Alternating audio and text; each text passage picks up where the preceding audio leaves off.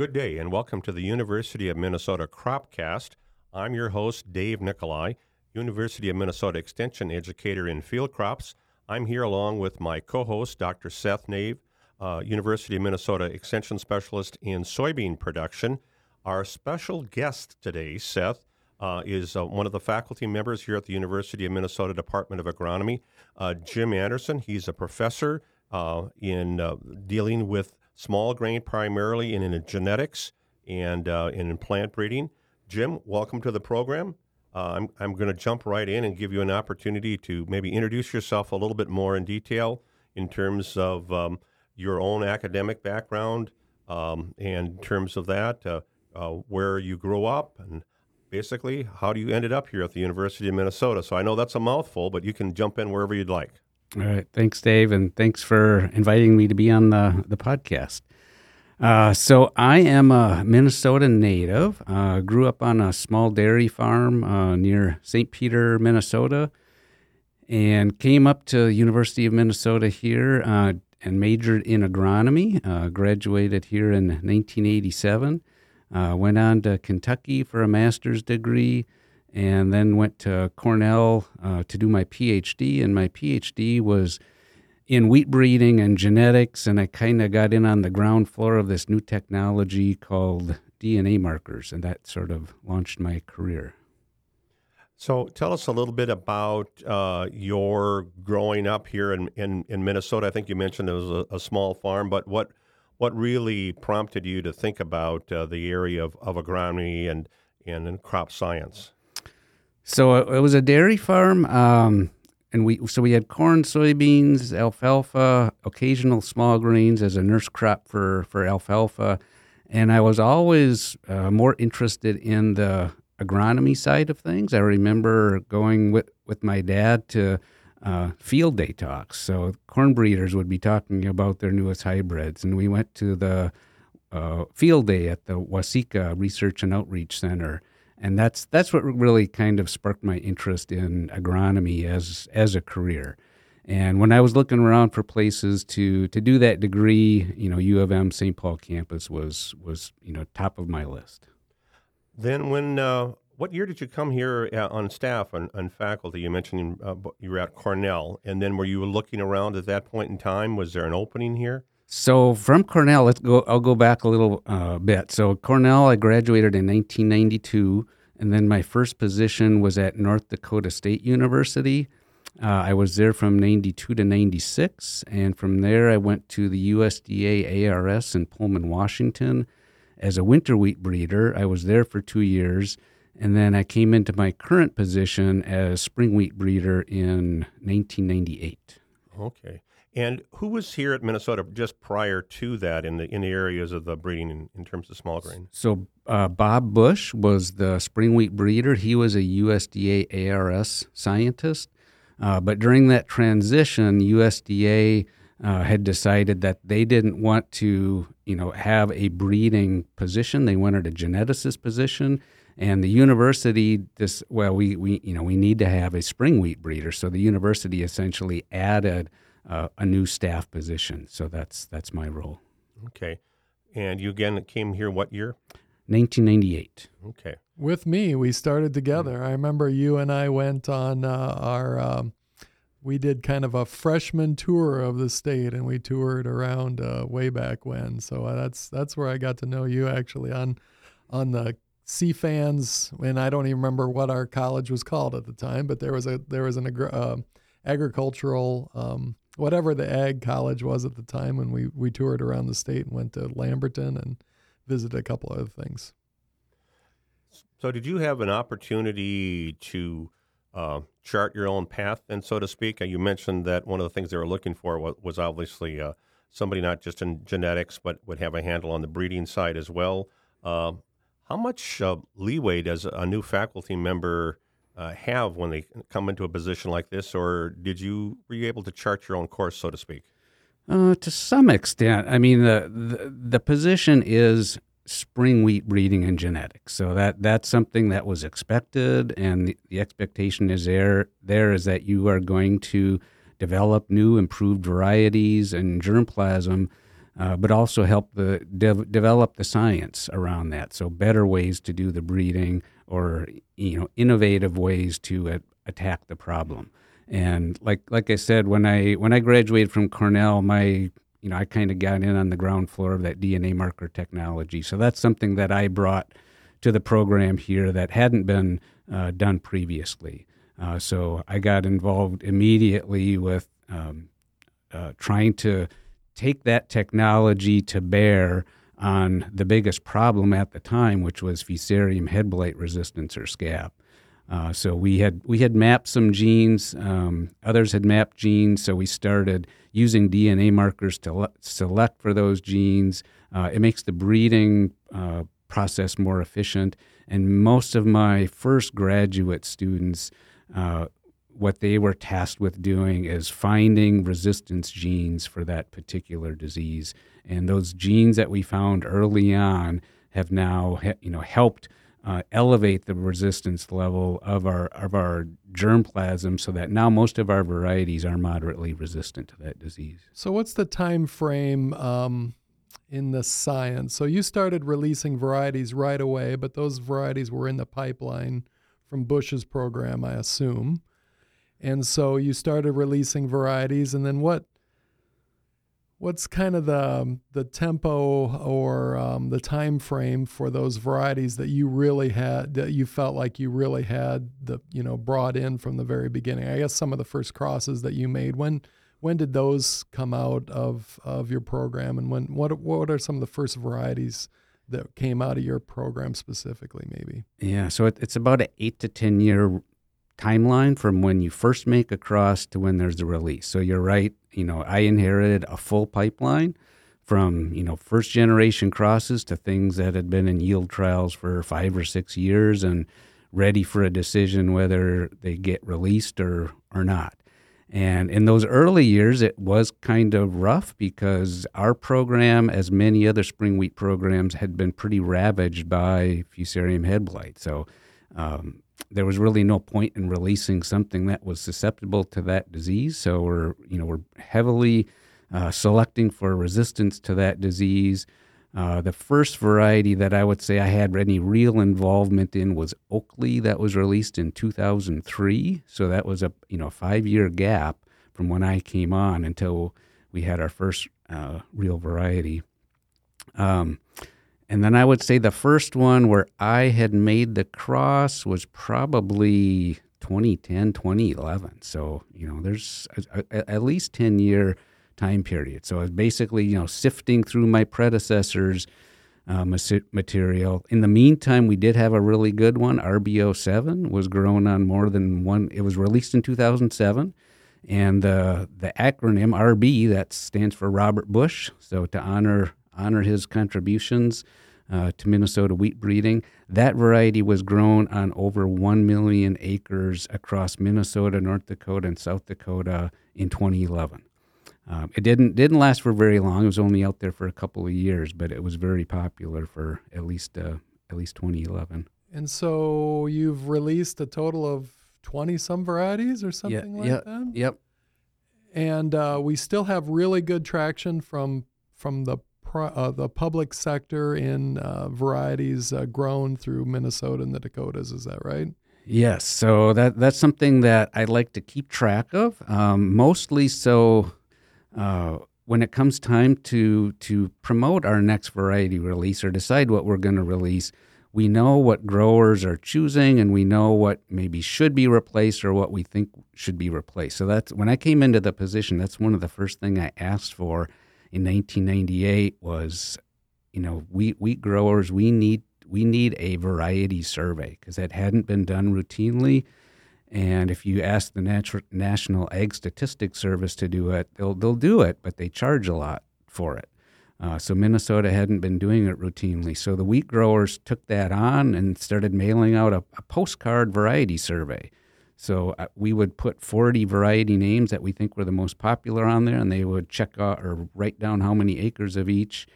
And that's been a fantastic tool for us. So we know, basically by county and by region what the most popular varieties are. See, I see those numbers, and I've never known where those come from. So that's very interesting because I don't get a letter, so I guess I wouldn't know. But that's very good that you get that kind of resolution for that information. We're one of the few states that do that. Other states, they're paying the National Egg Statistics Service to do that, or most states, they just don't do it at all. So they don't know other than seed sales that they can maybe track through their crop improvement association, but that doesn't account for saved seeds. So you're only getting a small piece of the puzzle there. And so you do get numbers on saved seed as well. So farmers do report that. Yes.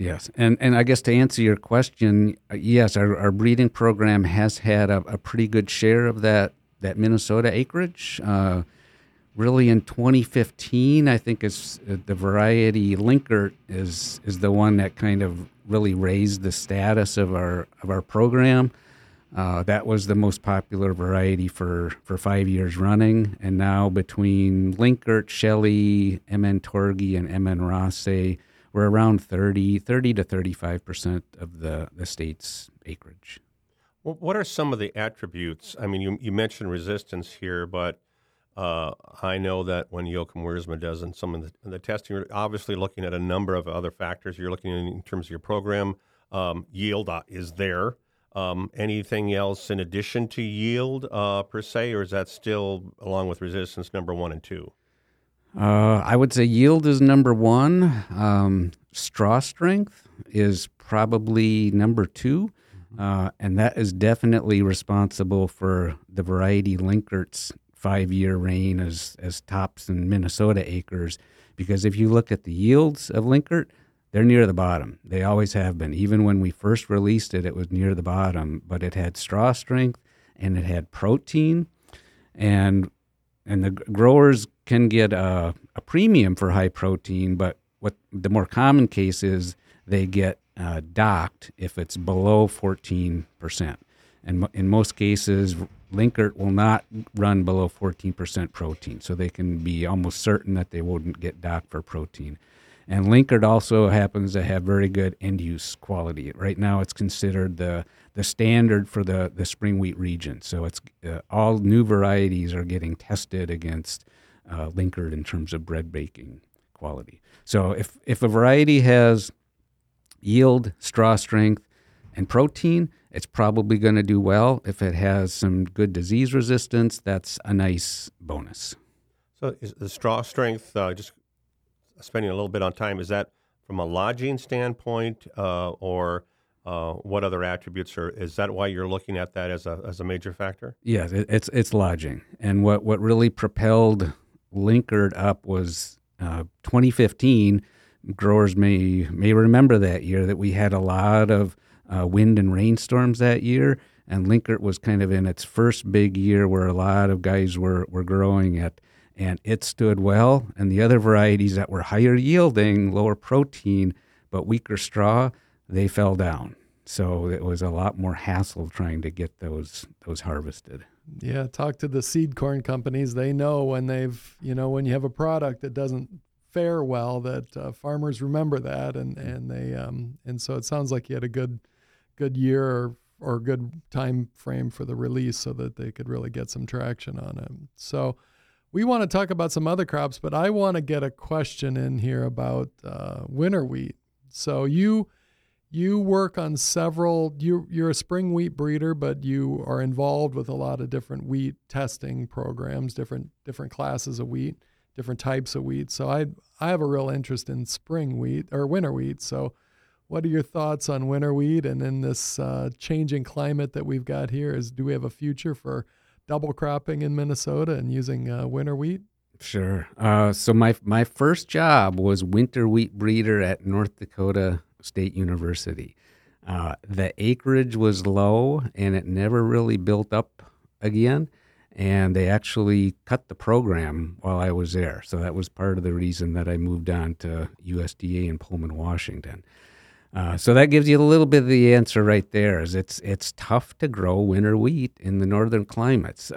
So winter hardiness is an issue, but there's maybe a bigger issue of just how to fit it into the crop rotation. So you know, so many of the best acres in the state are in corn and soybean.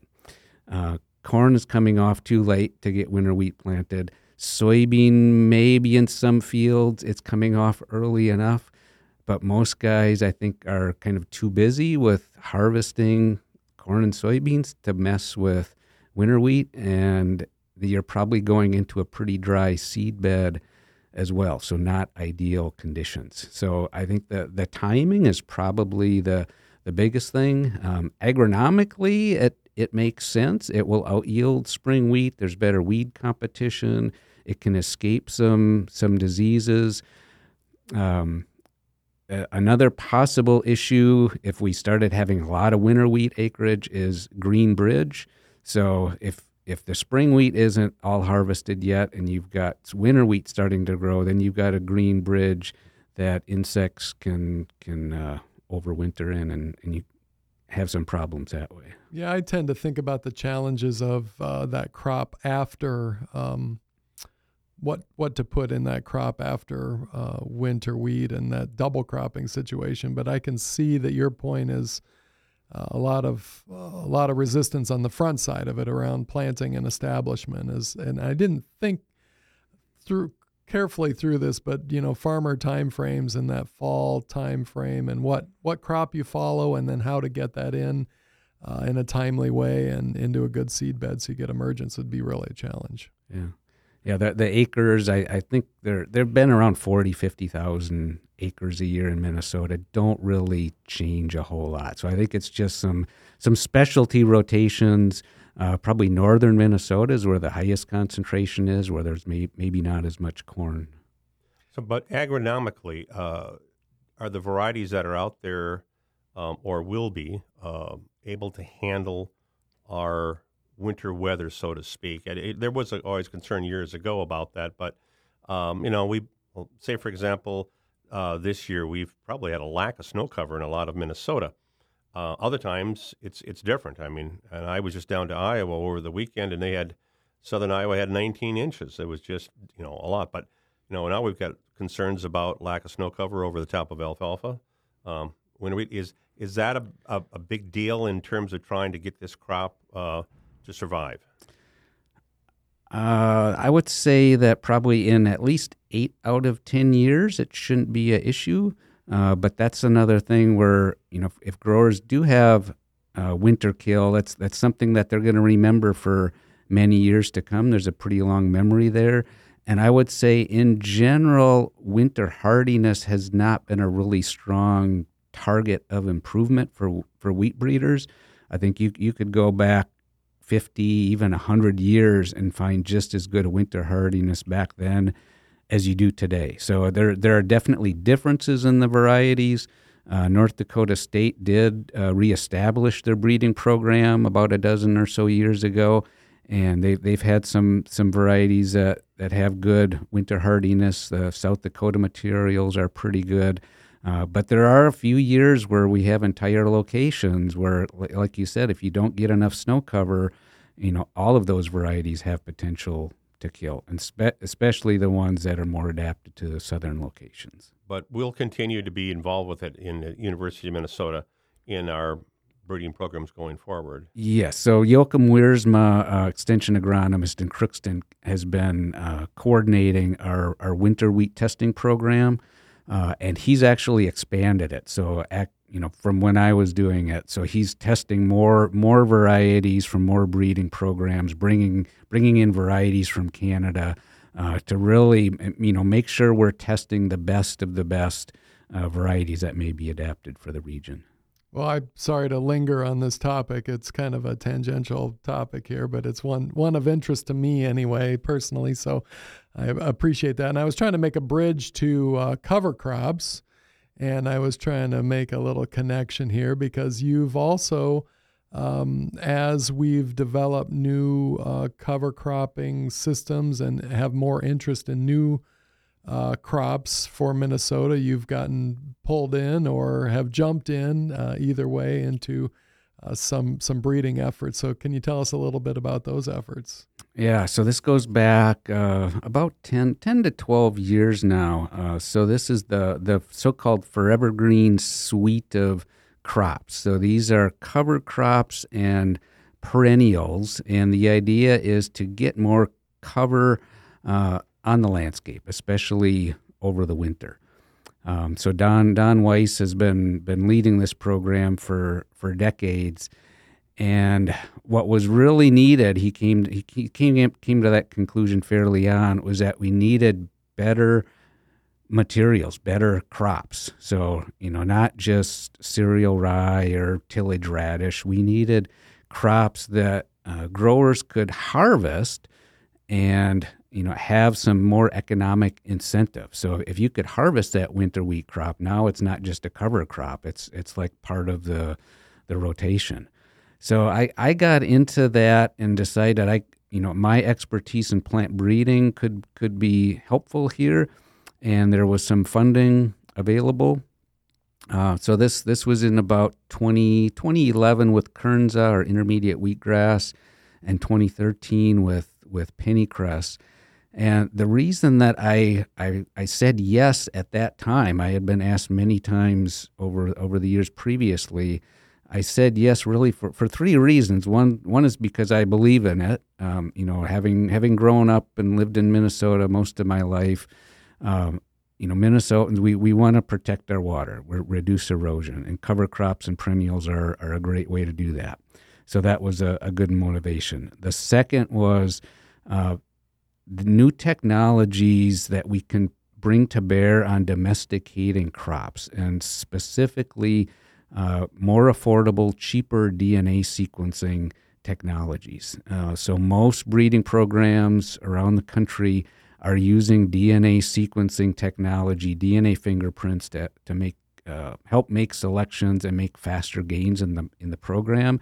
And I thought that the timing is right here because we can use this technology and domesticate crops like pennycress and winter camelina much faster than we could even 5 years previous. So the timing is right. And the third part of that is there's a lot of students that were really interested in this.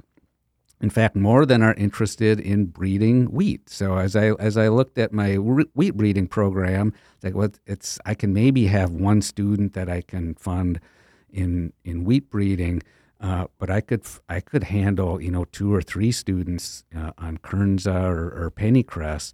So I'm helping develop those crops as well.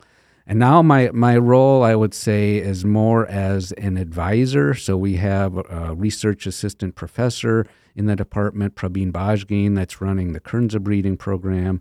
Julia Zhang is running the pennycress breeding program. And Matt Ott, a postdoc, is running the camelina program. So I'm involved in meetings and writing and editing grants and publications, but the day-to-day breeding activities are they're running their own programs essentially.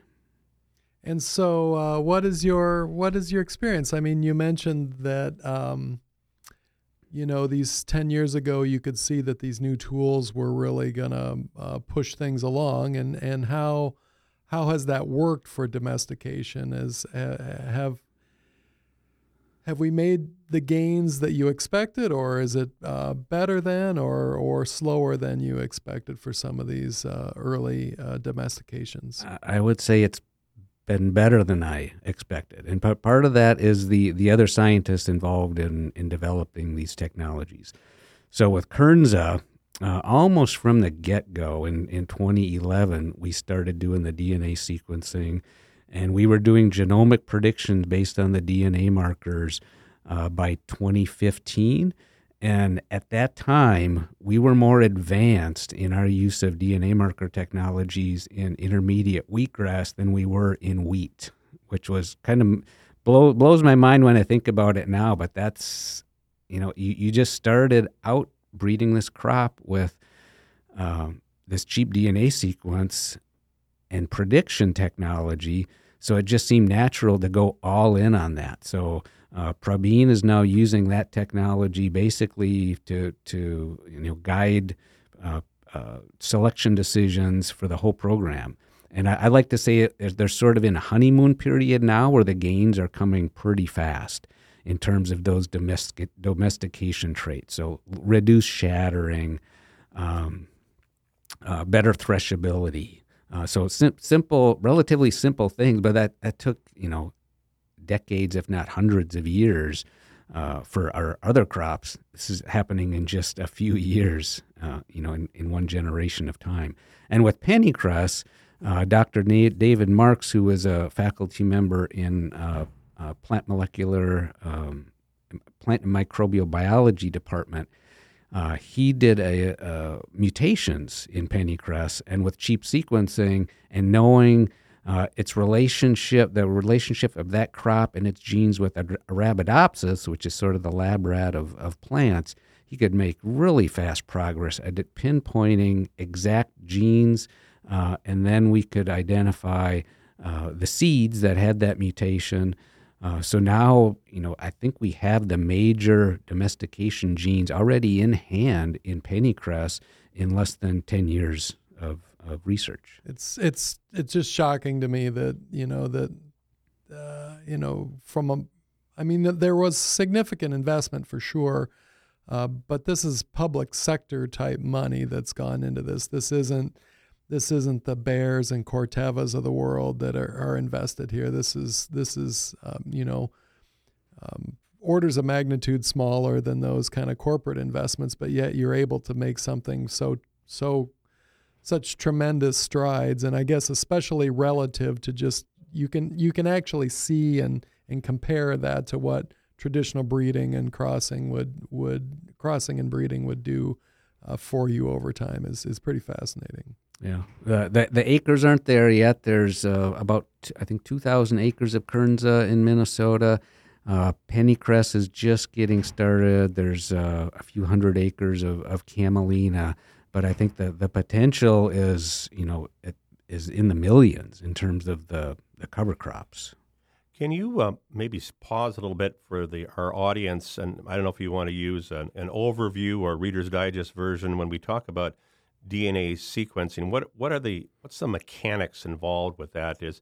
People envision someone extracting something from a seed in a lab, but can you just review it a little bit for our audience? What actually goes on when we use that term? Sure. There's kind of two aspects of it, I guess, when we look at how we use that technology. So what we're doing is we're getting DNA from just a little bit of a leaf punch.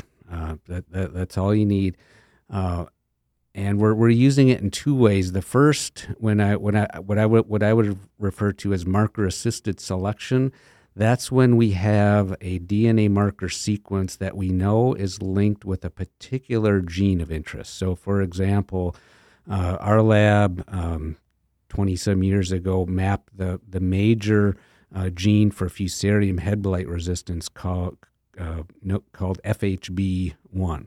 So we have DNA markers that we can assay and know if the plant has that gene or does not have that gene, and that's a pretty routine test nowadays using polymerase chain reaction, which is a technology that's more than 40 years old now.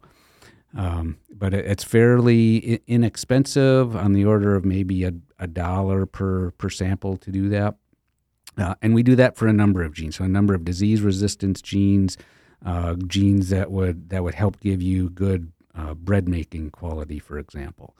The more modern approach to the DNA sequencing is what I would call maybe a DNA fingerprint. So that's looking at DNA sequence differences across the entire genome.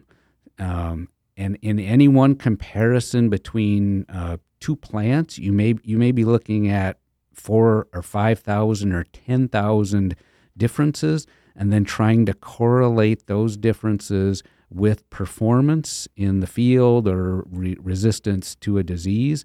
And then you train a model based on that. So looking at those 4,000 DNA differences and the performance, you train a model, And then you're using that to predict the performance on other genotypes or other plants that you have not yet tested in the field, but you have their DNA information.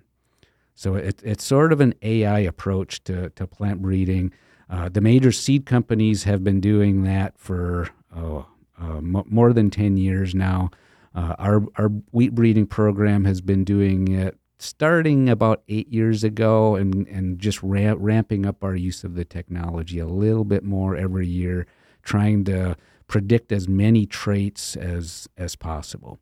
And really, the bottom line, what we're doing is we're trying to use the DNA sequence information to predict what the best performing plants will be, and those are the ones we'll test in the field. If they're not predicted to be good, we haven't made much investment into them other than the DNA sequencing, which runs about $10 per plant, which in the grand scheme of things is quite cheap. We just throw those away. Yeah, so it's, there's some simple economics that can go into this, and you can just look at the numbers and the cost of doing this lab analysis and relative to doing all the screening in the field, and especially as the cost of that screening in greenhouses and field continues to go up, the other costs continue to go down, and it sure leads to more and more of this kind of evaluation and pushing towards that quicker. So it's pretty exciting. I think we've seen the benefits in some of the major crops, but I can see that the real gains I can see of this domestication side is pretty cool. Can you tell us more about your staff and graduate students, and maybe even teaching here at the university? I imagine there's technicians involved, there's graduate students, postdocs, but you have people coming in and cycling back out. A little bit about that, and maybe some other responsibilities you have here in addition to research, maybe on the teaching side. Sure. So I'll talk about my wheat breeding staff. So it's essentially three people, and that's really what I've had the whole time that I've been here since 1998. Two are field based, and one is more lab based. And so the lab based person, Emily Conley, now has a PhD.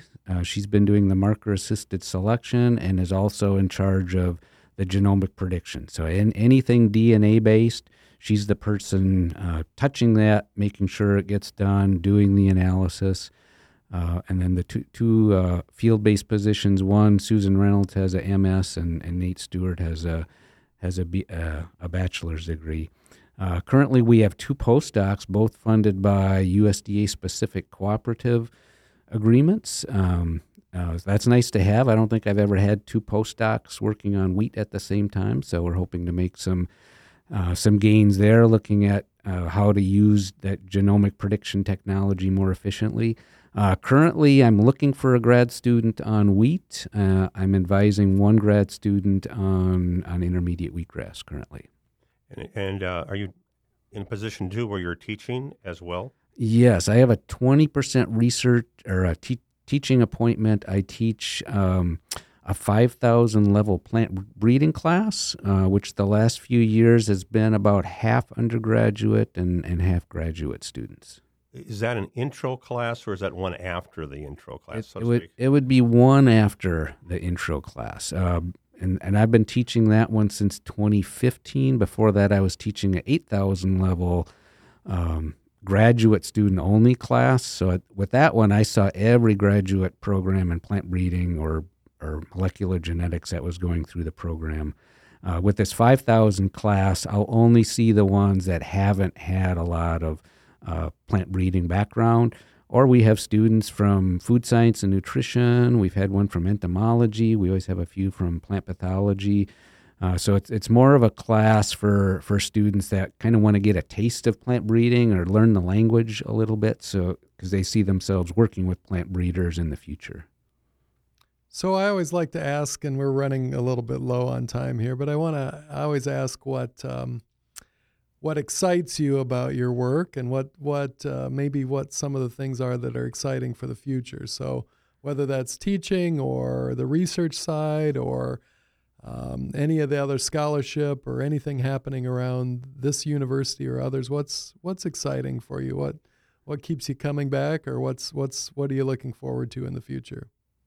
Well, on the teaching side, what I've started to do is look back at the past classes, because I've taught this plant breeding class.